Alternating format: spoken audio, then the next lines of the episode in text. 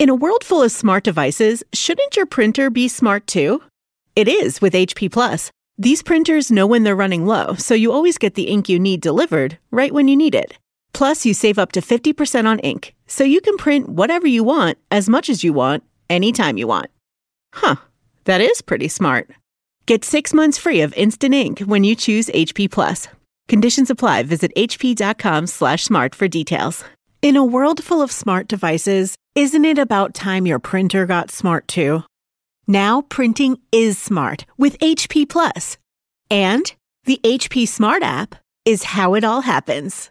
You can print from your phone with just a tap, no matter where you are, even from your garage slash home office slash yoga studio. Huh, that is smart. HP Plus. Learn more about smart printing at hp.com slash smart.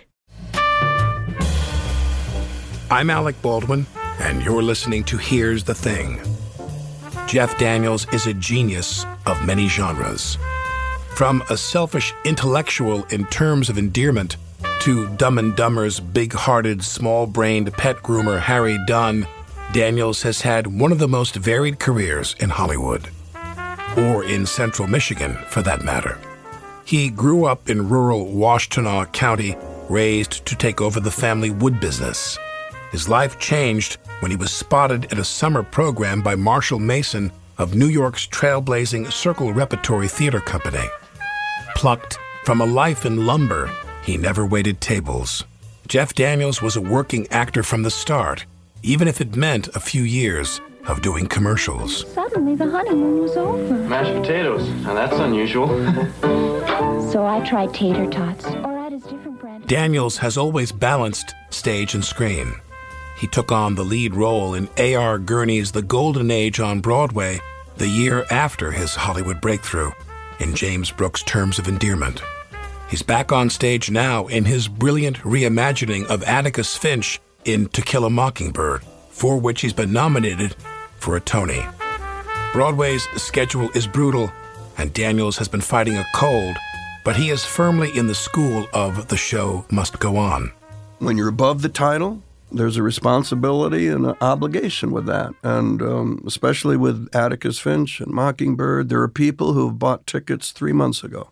Yeah. And I know the choice. I know. I know what they do. I mean, if you're the star of it, and you can't be hundred percent, and there might be Tony voters out there, you bag it, and you just let everybody know, and, and you just go. I'm not going to go out there less than my best, and I, I have gone out there fifty percent, and I you know and this this vocal thing. It was a mucus thing. It was two weeks long, and there were there were shows I sounded like Bill Clinton in a close up.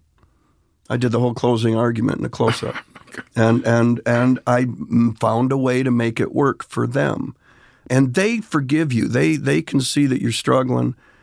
Most of them go, he went on, versus the understudy, which which is bad for the understudy. But I, I've said the only way I'm not going on is if I'm bleeding out. Well, first of all, thank you for doing this on your one day off. Hardly heavy lifting. But but as I recall, on that one day off, either you had ninety things to do or you did nothing. You ran around a million I've, I've do. come to absolutely nothing. nothing. But what I'm what I want to begin by asking was, what was the genesis of you in the play? How did that start in terms of you playing this part? Uh, I had done Newsroom with Aaron Sorkin. I had done the Jobs movie with Aaron. Uh, and it was similar with uh, the Newsroom thing was a meeting uh, with Scott Rudin and Aaron, and by the end of the breakfast meeting, I had it. Um, Jobs was Aaron turning to me, turning to me in the third season in Newsroom and going, "Look, I'm doing Jobs. Do you want to play John Sculley?" I said, "Sure." I, you know, send me the script when it's ready. But I was already, you know, with Aaron, I'm in. Uh, it's the same thing with um, Mockingbird. We were doing press for jobs, and uh, we, Aaron and I were both there. And he just turned to me and he said, "Scott Rudin has finally, after years, gotten the rights. And um, would you like to play Atticus Finch on Broadway?" I should read the book was my, you know, response. But inside, I was going, I, "What just happened?" And I how was- hard did you have to think about that? I didn't blink. I'm too old to worry about it. And and I and I've said, you know, the last mm, five years, ten years maybe, It's if I'm not challenged, then good night. I'm done. I Especially in the theater. I can, anywhere, anywhere. That's why I think Netflix and Amazon and Hulu and all these, where all the writers are going. Oh, thank God. Otherwise, I'd be out. I'd be out. And so this immediately, I knew it was a great challenge, and it was Broadway, and it was Aaron back to Broadway, and Scott Rudin's world class producer. Yeah. And I said, I'm in. I'll figure out how to do it from now on. And Gregory Peck and and everything that he accomplished with the role, not only you know the Oscar and all of that, but also in people's mind, hearts and minds. Uh, I was ready to just take that on and uh, figured out a way to do it. Now, Sorkin, who I've uh, I did this movie Malice years ago that he wrote in the early stages of his career, when he was doing a lot of writing for Castle Rock, and uh, uh, and I was going to do another project that he was involved with recently that fell apart. A few good men live on TV for uh, for NBC. They were going to do it live, but that didn't happen. But I mean, he's known as somebody who's very, you know, very uh, uh, demanding. You know, he likes everything his way. Was Newsroom the first time you worked with him? Met him at the meeting, and and you know, first day on the set was day one. What do you think someone like Sorkin, who let's assume he can pretty much have anybody he wants, what do you think he sees in you? What does he want in you for these parts that you've played for him? you know, I live in the Midwest. You're knee deep in decency and honesty and respect for other people and all that kind of repressed kind of Protestant. And um, yeah, I don't know. Maybe that that permeates me. I don't know what it was about Newsroom. They did ask. He and Scott asked. He said, "I've never seen you angry." So I told a story where I ended up getting angry and I banged the table in the Four Seasons, you know, breakfast area, and people turned and looked, and I had the part. I also can handle his dialogue, so there's the whole technical aspect of that. Was Sorkin in the room during the rehearsals much? Uh, yeah, he was he was around. Uh, it's painful for the playwright. Um, But he deferred to the director. oh yeah, He yeah, the yeah. director and he he would come. They would bring him in, and uh, there were note sessions with Scott Rudin and Bart Sher and, and Aaron. I think every Saturday morning or Saturday mornings when when That's Aaron a meeting I'd love to have been at with a documentary camera. Oh, my God. Scott Rudin. Eight in the morning. Oh God. Uh, yeah, there were there were, and you we got rewrites. November first, free first preview, forty five previews, December thirteenth opening, and we had rewrites, um, lots and lots of rewrites, restagings. It was it, November was a tough month. Did you do a lot of research? Did you feel you had to do a lot of research to play the part, or no? Um, I I I read the book, and then I read the book again and highlighted the Atticus stuff, and then put it down and never looked at it again. And for people who don't know, who haven't read the book, how different is the book from the film? She goes all over the place in the book, and, and the film is a lot more streamlined. Um, it's told the movie is told from the the kid's point of view, looking up at Atticus, the great white savior. The white protagonist in the civil rights movie. Yeah, you know that was one of the things that Aaron talked about in the movie. He loses the case to Tom Robinson, and then as he's packing up his briefcase, he goes out, and the uh, colored pastor stands up and tells everyone to stand up. Your father's passing. And you know, growing up, Aaron had said, "Oh, what a what a scene! What a scene! What a scene!" But today, no, no, they wouldn't. Thanks for all, for trying really hard, and he's going to go to the electric chair now. But thank you, thanks for trying. You're one of the good whites. Wouldn't cut it. No. Well, well, So that's something you didn't miss. I mean, everybody was of one mind as and to why that was where out. the play changes dramatically from the book and the movie. So I just was saying before you got here, I'm, we're trying to think of what are the things in the movie that are not in the play, yeah. and that's one of them. Oh, and then we go on a what would basically be the act three of a play, and in in a lot of different directions. We take Attic, we basically slap Atticus around until he realizes that maybe there isn't goodness in everyone. Right. You know, they say the N word a lot in this Yeah. play. I mean, they lay it out there. They must say it. 100 Atticus says it. Yeah. Was there a lot of discussion about that or no? Um, Not really. Uh, I mean, sure, it was. Uh, there was some sensitivity training, you know, in early rehearsals, but basically, it's actors, and this is what Mayella. That's how she refers to him. Is how Bob Ewell refers. Is how the Sheriff Heck Tate refers to him. It's common in was the 1934. So, and, you know, as actors, you kind of slide into that, you know, and when you know when you're on stage doing it, that's when it's used, and that's the only time it's used. In, in 1992, when I did Streetcar, we said, you know, are we going to do the play or are we going to do a revisionist version of the play? Because I'm going to smack my wife across the face, and within five minutes, she's back in bed with me. What are we going to do? Right. Are we going to do that? You know, it's not easy to play that. No, we we get that too. We get we get a reaction from from the audience today when certain parts of the play are you know kind of thrown out there, and it's it's normal for 1934 Alabama, but you can hear the reaction a little bit sometimes. So, if we are going to go back in time a little bit, uh, how come you didn't take over the lumber company? What happened? It involved caring about wood in a way that I wasn't capable of. I wasn't wired that way, and God knows my dad tried. Uh, for four summers, uh, I drove truck in the yard. Get there at seven thirty in the morning, go till five thirty. You're taking sixteen foot pieces of drywall upstairs around corners, and when they snap, you have to take it back on the truck. You're driving around corners with 200 cement block on the back of a flatbed. You're listening to the Allman Brothers on your little AM, FM, you know, 1970s action uh, version of a boombox.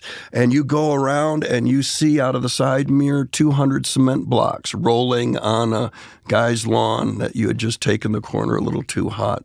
I just didn't care. I just couldn't care. He put me in algebra. He put me in trigonometry. I would study with him. We'd pull a D. It, it just. What about your brother? What's he like? Hmm? What does he do, your brother? He runs the lumber company. he runs the lumber, and He got it's it doing right. quite well, thanks. He's more of a kind of a gambler. He's kind of a, he understands money far better than I do, uh, and and it should be his. It should be Um, fate. Fate helped out my dad, so the lumber company continues on despite my dad's efforts. Oh my God, It would have been. I ju- it just would have been one of those you're a dreamer. I, I don't. It's just my mom studied, majored in art at Eastern Mich- Michigan University, so that's where I get it. It's that I got to create. I got to create. You can't have a regular job. I can't. Once you start to understand you're creating a character in a musical in a community theater or college or whatever, and boom, boom, you start to go down that road. Uh, it's like the sharks. You got to keep moving. Whether I'm doing acting or guitar or writing a play for my theater company, I know that's what I'm supposed to be doing, and and luckily have done it for decades. So when you get summoned, well, you can describe it to go to Circle Rep to a program they had in the summer. That was your first sojourn into that. Yeah, I had done musicals in high school. I had done. That's all they did. We had a summer theater program run by the same high school director where we do more and more musicals. I did Harold Hill. I did Fagin and Oliver. I did Tevye on Fiddler on the Roof. Oh my God. I would have killed to see that. Oh my God. Sky I- Masterson. If only. Uh, no. No? No. I was Big Julie in Guys and Dolls. big Julie walk out, stand there with the arms crossed, legs spread, big you know Guys in doll suit, got a fedora, got a fake cigar, and then walk off stage. Intermission. The director comes up and says, "Your zipper's down." to this day, I'm triple checking that fly.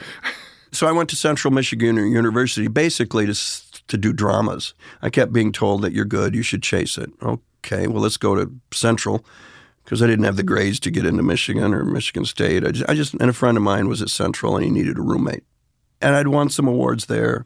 And then I, I was in the library one day and I, I um, had was reading the CM Life daily newspaper, student paper, auditions at Eastern Michigan University, downstate at Ypsilanti, for play rep festival, and da, da, da, da, kids from all over the state auditioning. Okay, let's go see how I do. So I'll go there, fail, not get in. I got tickets to the Red Wings that night anyway in Detroit, so I'll go to Detroit, get drunk. It'll be great. And then I got called back, and I remember one of the Central Michigan guys said, uh, "Where are you going?" I said, "I got Red Wing tickets." Well, you were called back. Yeah, but my roommates are waiting. He goes, You idiot, you. One of the directors is from New York. His name is Marshall W. Mason. He's out here, I came to find out, doing a favor for the guy who runs the theater department at Eastern.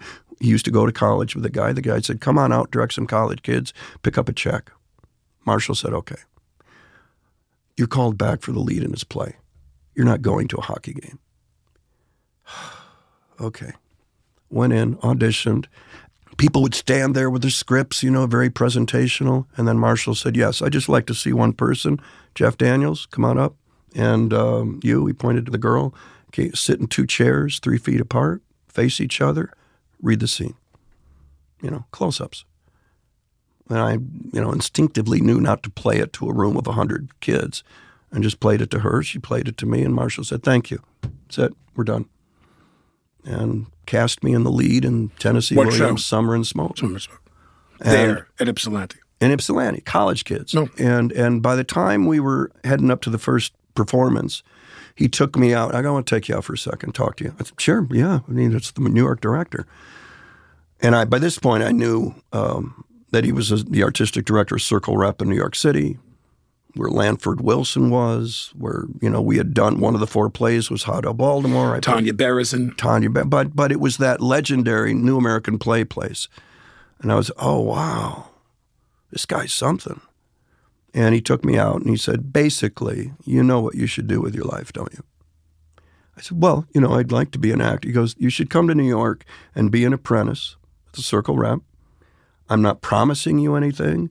Uh, there are no obligations, nothing. You, but you, you have the talent to try. You decide. So I went home to my lumberyard father and farmer housewife mother. But they could see that there was something going on, and they were told there was something going on.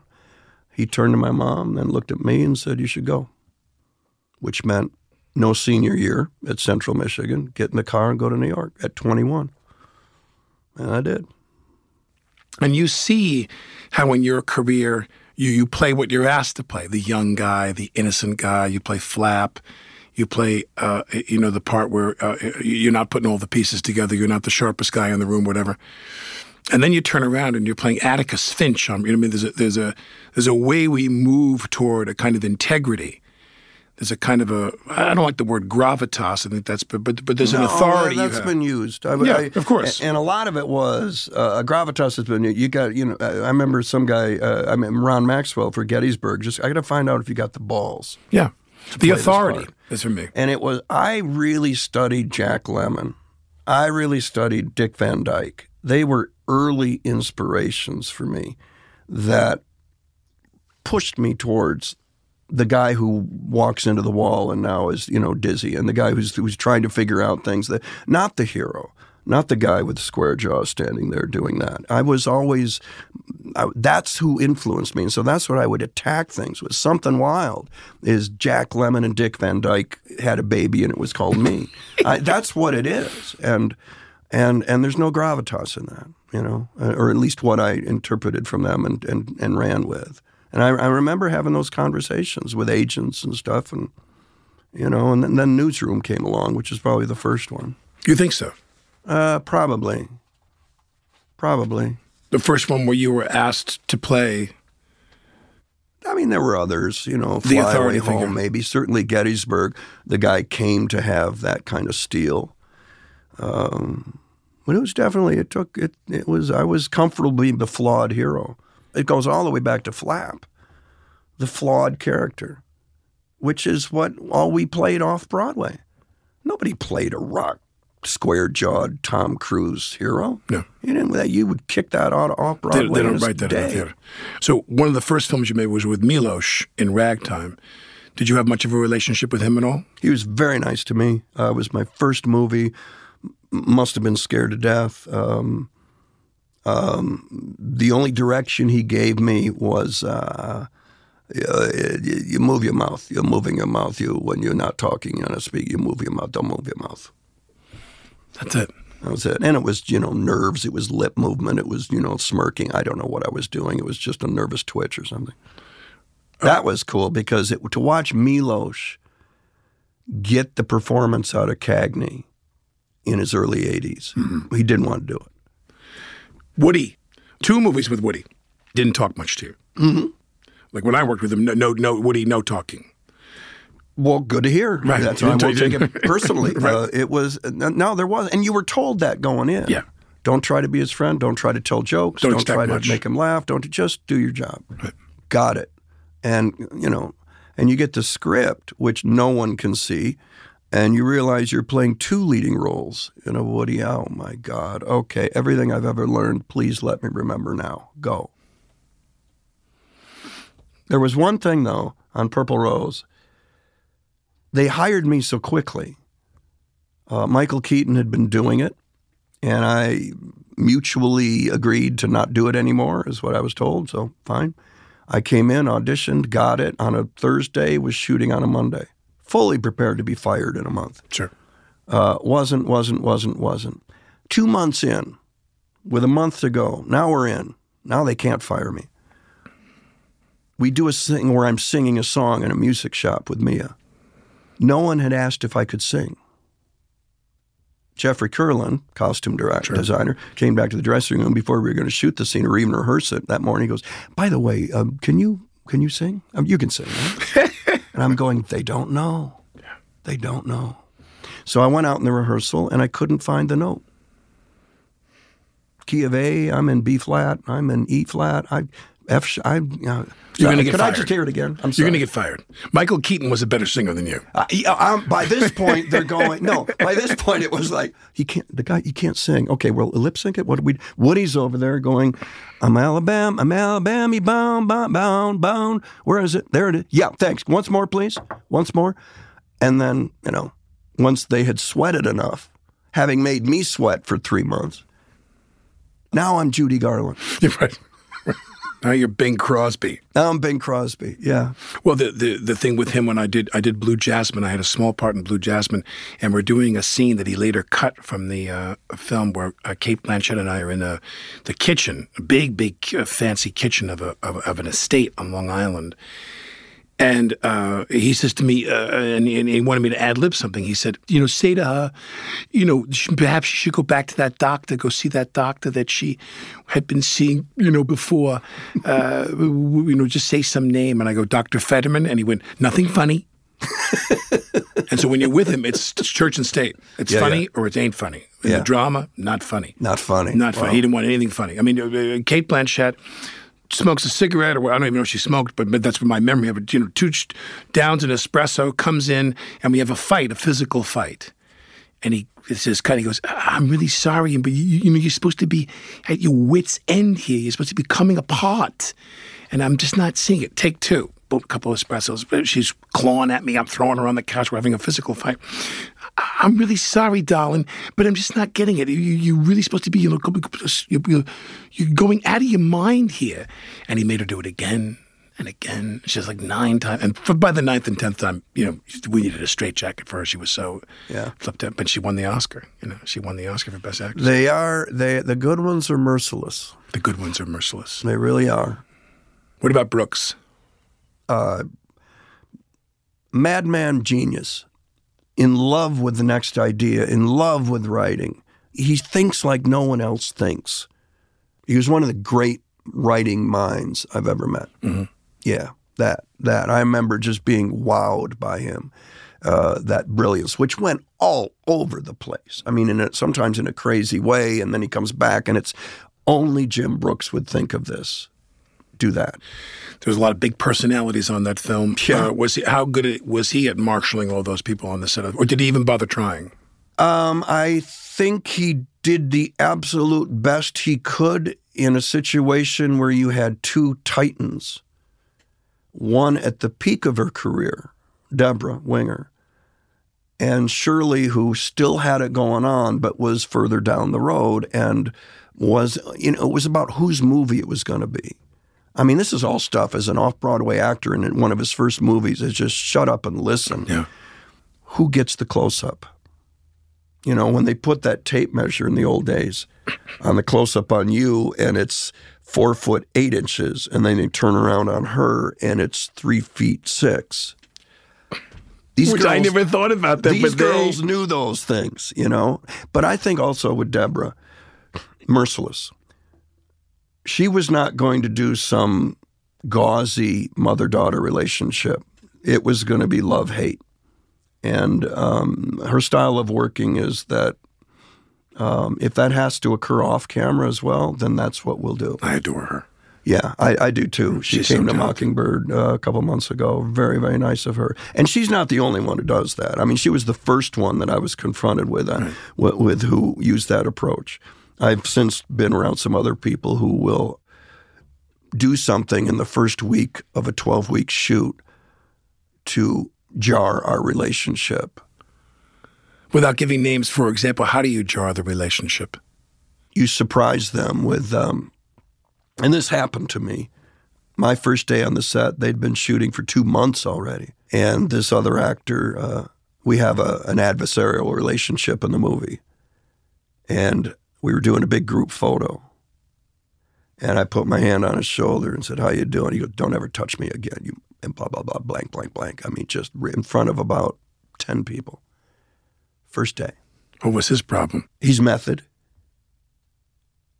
He's got he had some issues, but but but he was also it it it was uh, I I'd read that he was method and all that, so I, I so I didn't know which it was. He's either Yeah. got anger issues or uh, Or both? Or or it's you know and, and He's I a method asshole.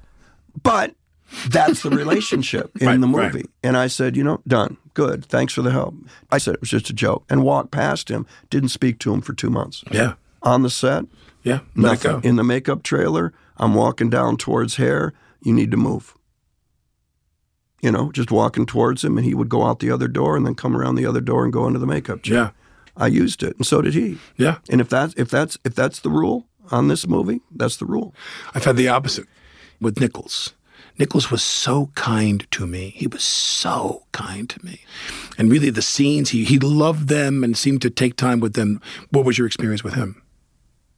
Another genius. Uh, uh, there was a scene with Meryl and, and, and, and Mike. You know, like as he should. It, it was Meryl's movie and Jack's movie. It was called Heartburn. Right. And so I was supporting in it, and that, that and, and so he was he was very kind, very respectful, and but it was about Meryl, and I knew it was about Meryl. And don't don't don't. I have a question. You don't have a question. No, you don't. um, uh, so, uh, but to be around him and just to listen to him work with Meryl in a two shot, and try this, try that, try that, and That's again, it, it's the said. same thing that that Jonathan Demme had, that Jim Brooks had that Woody has that, that you would you you only they would think to do that. Only the great directors think of that. Th- you've thought of everything, and then they think of something and go, oh, "Try this," and you wouldn't have thought of that, and that's the one. That's the choice. Nichols was like that, and to see Mike and Meryl try things and miss, swing and miss. What an education! The great gift, that you mentioned, what do, we, what do you learn supporting roles? The great gift you get is what you just said, is to observe, to watch other people. observe, uh, learn how to behave on camera and off, and time. Get it in two. And if you can get it in one, even better. You yeah. And the two shot with Meryl in Heartburn, where we're both on the couch and she can't figure out what to do, and it, Mike is not working, and Mike's going, I know it isn't, and what it is, and it's six, and it's seven, and you're sweating bullets because you know the two shot we're going to use, the take we're going to use, is the one where she's great. So you got to be great eight times. She's got to be great once. This is a film acting that. class, Learn folks. that. Jeff Daniels says there are both challenges and opportunities in playing second fiddle. Besides Heartburn, he also took a supporting role in The Hours, starring Julianne Moore as a miserable housewife and mother. I spoke to Moore about her own very different experience of motherhood. we have an incredibly tolerant business toward women with children. I have to say, thank goodness for the movie business. I remember my son was, when I was doing Psycho, as a matter of fact, my son was nine months old and I was still getting used to having a baby and he was always with me and stuff. And he was hysterical in the trailer one day and I was nursing him and trying to get him to calm down. And They knocked on the trailer door and they said, you know, we need you. And I was like, I said, my baby's crying. I can't come. And this adorable PA said, No worries, man. Take your time. Yeah. And I was like, holy cow, I'm the luckiest woman in the world. The rest of that interview at here'sthething.org. More Jeff Daniels coming up.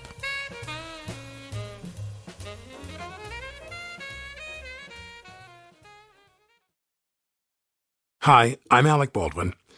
Don't you think it's cool to care?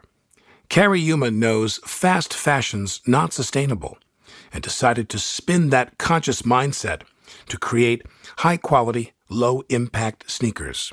Their best selling OCA style is the perfect durable sneaker for dressing up or down, pairing a fresh look with broken in level comfort.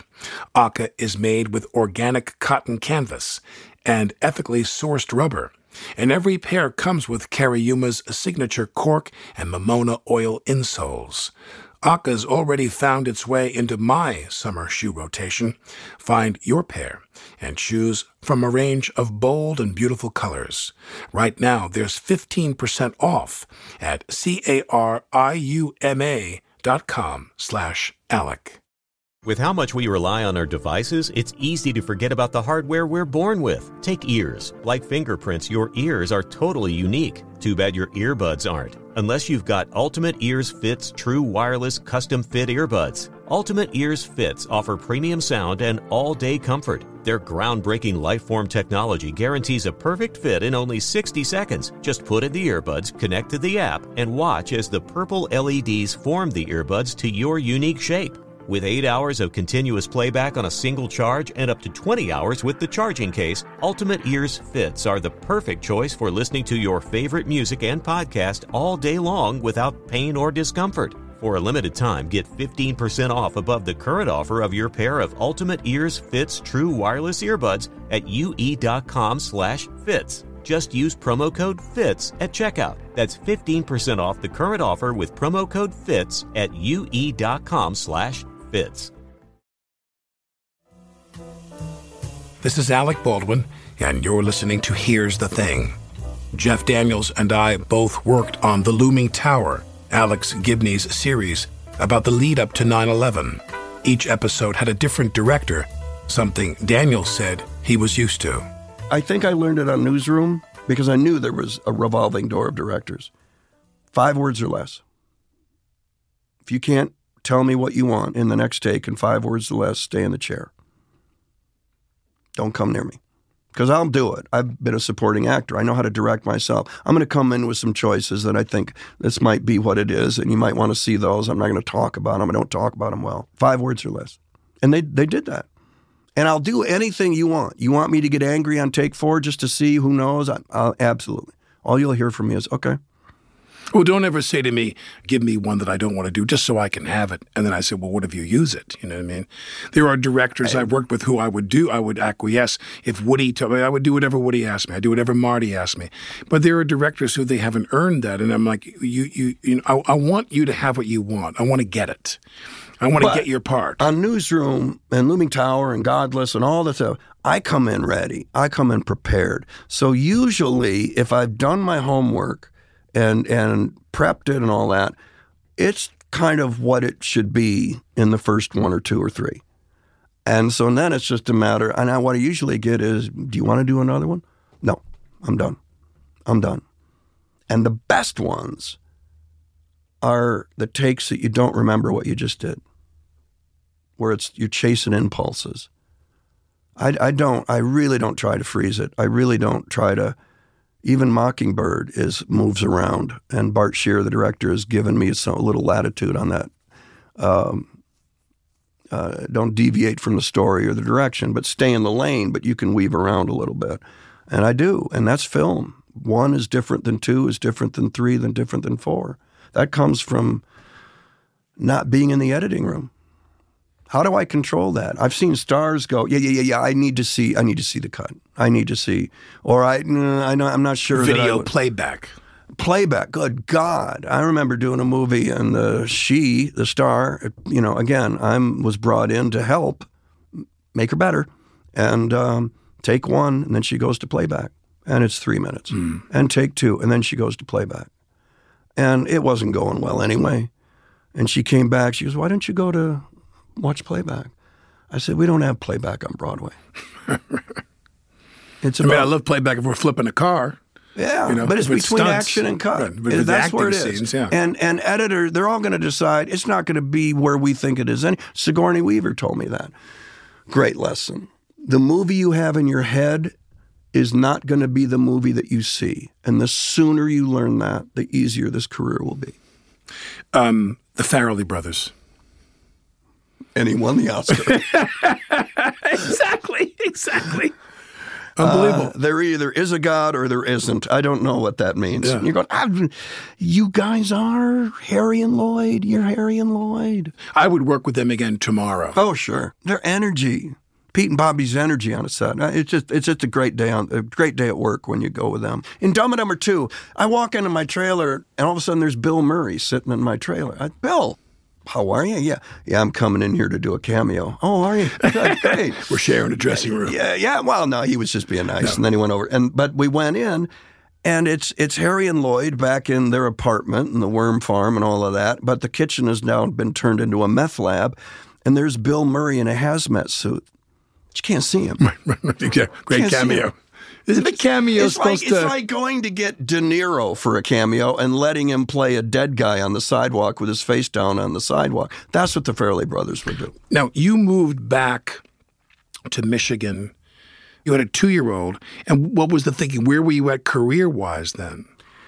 I didn't want fame. I didn't want stardom. I was scared to What death. do you mean by that?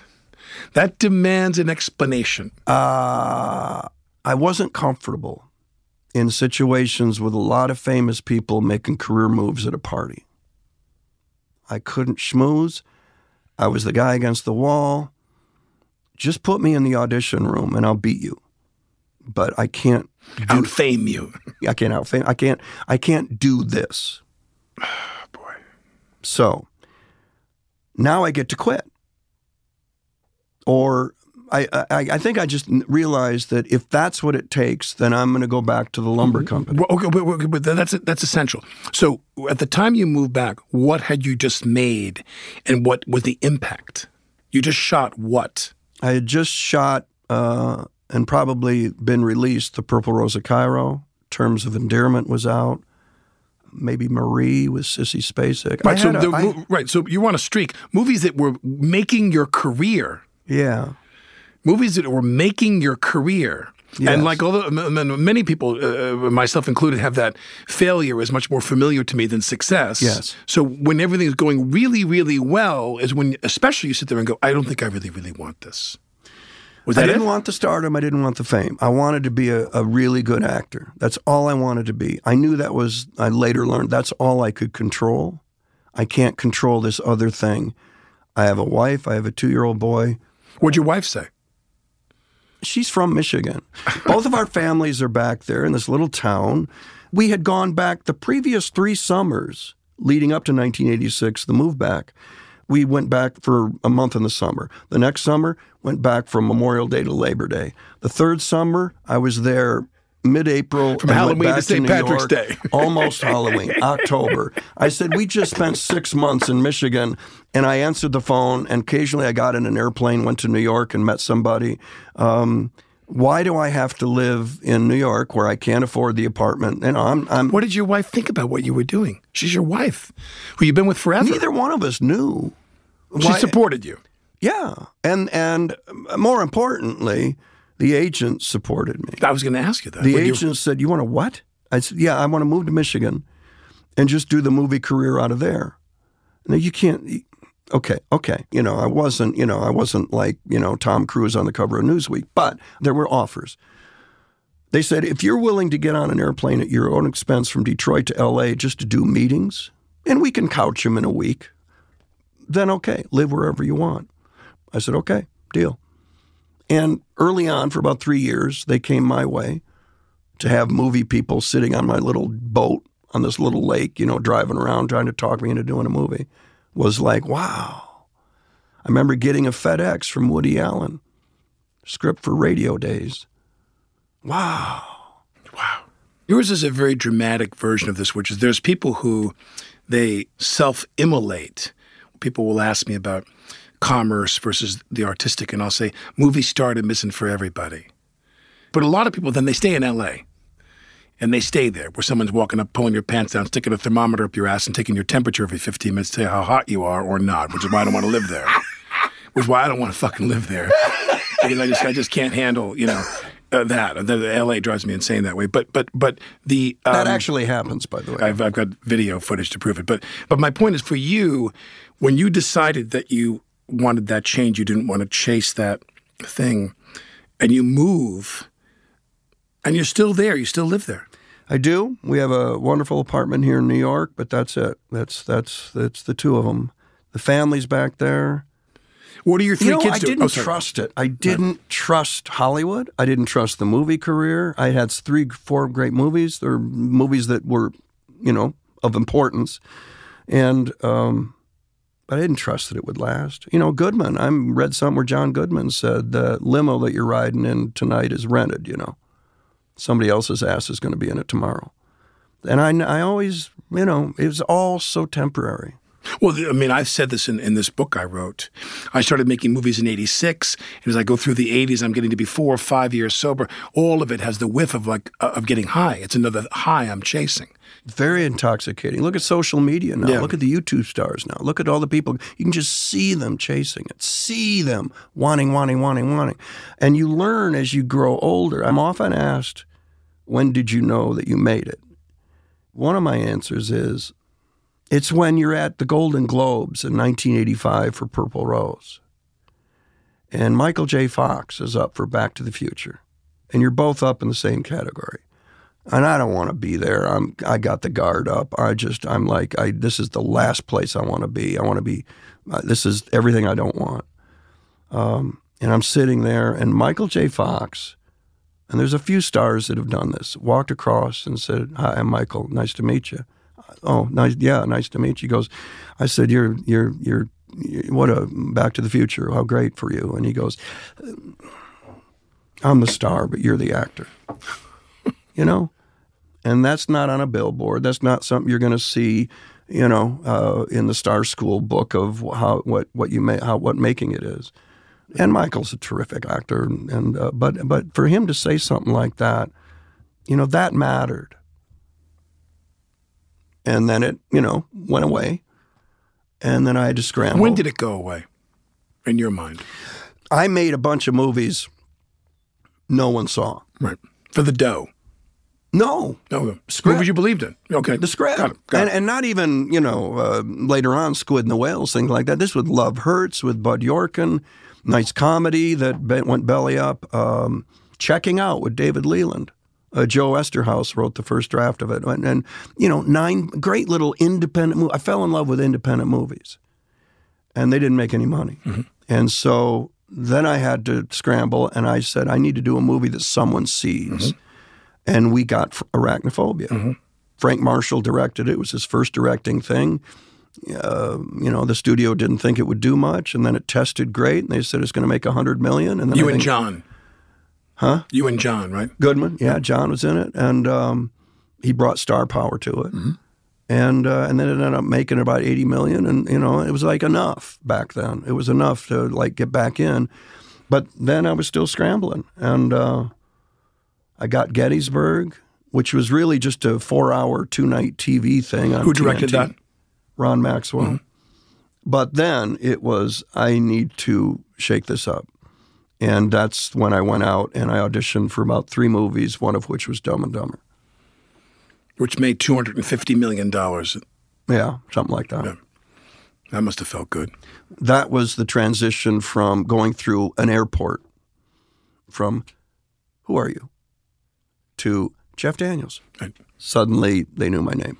And when you came back to do the sequel to that, which was how many years later? 20. I think it was 20. Whose idea was that? Like, how, does the sequel idea come up 20 years later and they get the two of you to do it? Both well, of you have a lot going on. They get Jim to do it. Right. Right.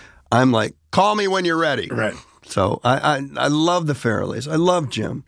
So with me, it was just, uh, we were doing Newsroom, I think, second season, and uh, all of a sudden it's real. and it's coming. Now we're doing deals, and it's like okay, and we're going to shoot it this summer and, or in the fall, whenever it was going to shoot it. I'm going. I'm all in. This is great. This is great. Yeah. I won the Emmy, a surprise win. Surprise win. Why? Why do you say that? Who You were had- you up against? You had Spacey in House of Cards. Right. You had Damian Lewis in Homeland. You had Brian in uh, Breaking Bad. Uh, who am I forgetting? Uh, John Hamm, Mad Men. And They all canceled each other out. I don't know, but Newsroom and HBO said, just be glad you're going. Just, just be really, you know, enjoy the fact that you get to go. You're sitting in the balcony. you, you you got a nice seat. Enjoy the seat because you know Gandolfini. Not until the third year did he win. So just it's Be your patient. first year. Just don't get your hopes up. Got it. Got it. And the winner is. Yeah. And and How did I you won it on a Sunday night. Right. Was on a plane Monday morning for Atlanta. And was dressed as Harry Dunn in Dumb and Dumber on a Tuesday morning, Can you believe day that? one of shooting. That's this business. Yeah. Do you feel that in some sense, everything you've done and the choices you made and the things you didn't do have led to where you are now with this play? Yeah, everything. It's the role. Uh, Atticus Finch is the role of a lifetime, and in order to pull off everything that the entire team pulled off, including me, at least having someone a version of Atticus Finch that isn't beneath Gregory Peck's. Does it stand next to him? That's all I ask. Um, everything you've ever learned, all the stage technique that's taken decades to learn, uh, when to how to pull an audience in, when to push them away, the timing, how to read different audiences. Oh, you're listening tonight. Got it. Quiet. Great. I'm going to pull you in even further. It varies. It changes. And the other actors watch. You know, they're and they go with me. You know, and this it can only come from having done this for decades, decades. What's the toughest part of the play for you? Acting wise, what's the part of the play where you think, I really got to find something here? there are a series of scenes that start with the closing argument that become this kind of um, tumble down the hill towards the bottom for Atticus, where he finally gives up and says, Yes, I know. You're all right and I'm wrong. So that's a tumble, but it's it's the part of the play I enjoy the most because I don't know what I'm going to find. The closing argument is different every night. Every night. It's been wildly ferocious. It's been quiet. I chase impulses inside it. And that's when that's when acting is fun. That's between action and cut.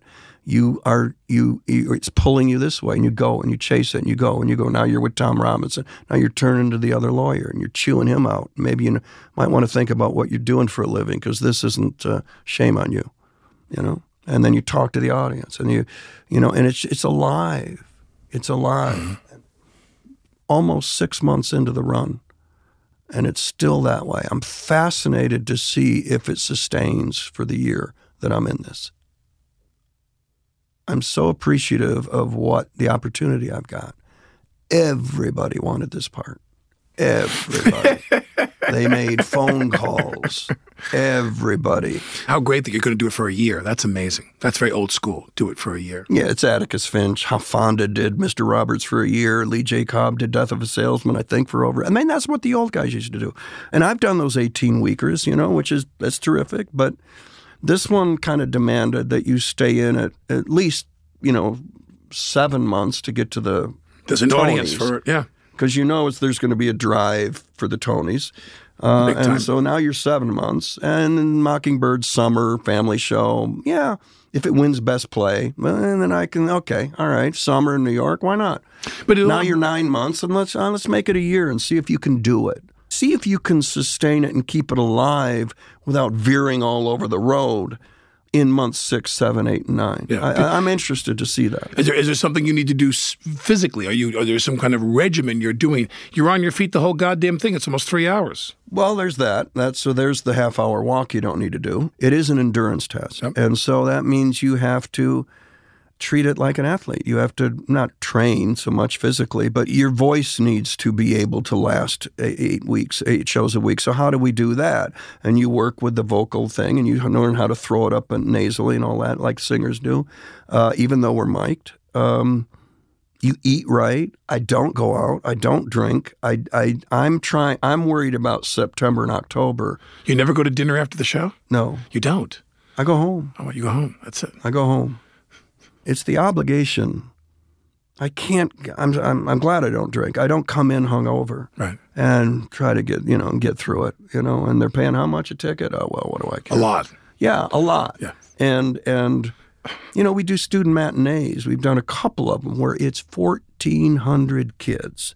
And that's a whole different show. They listen, they're great.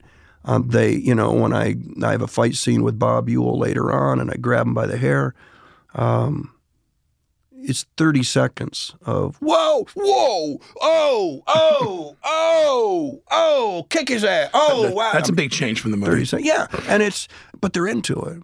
But there's also the student. I don't have to do those. I can call in. Let Tom do it. Let the understudy do it. Give him a chance to do it.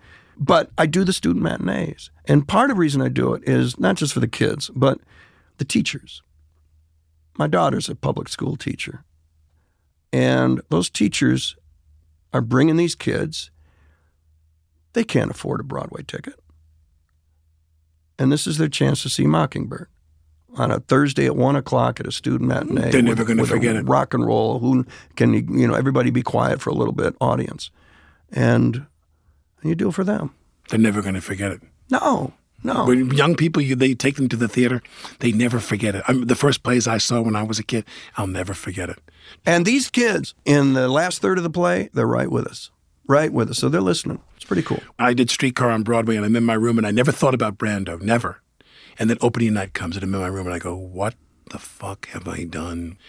And Greg Mosher walks in and says, "Marlon Brando is 300 pounds, and he's in a house up on Mulholland Drive, and he's not coming down here to do Streetcar on Broadway tonight. Because if this audience that paid these tickets wants to see Streetcar on Broadway and see it live, it's you.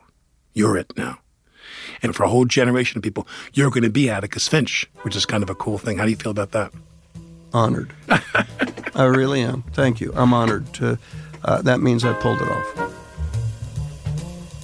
With his fresh, subtle, and emotionally grounded performance, Jeff Daniels does indeed pull it off. Do you hear that, Tony voters? I'm Alec Baldwin, and you're listening to Here's the Thing.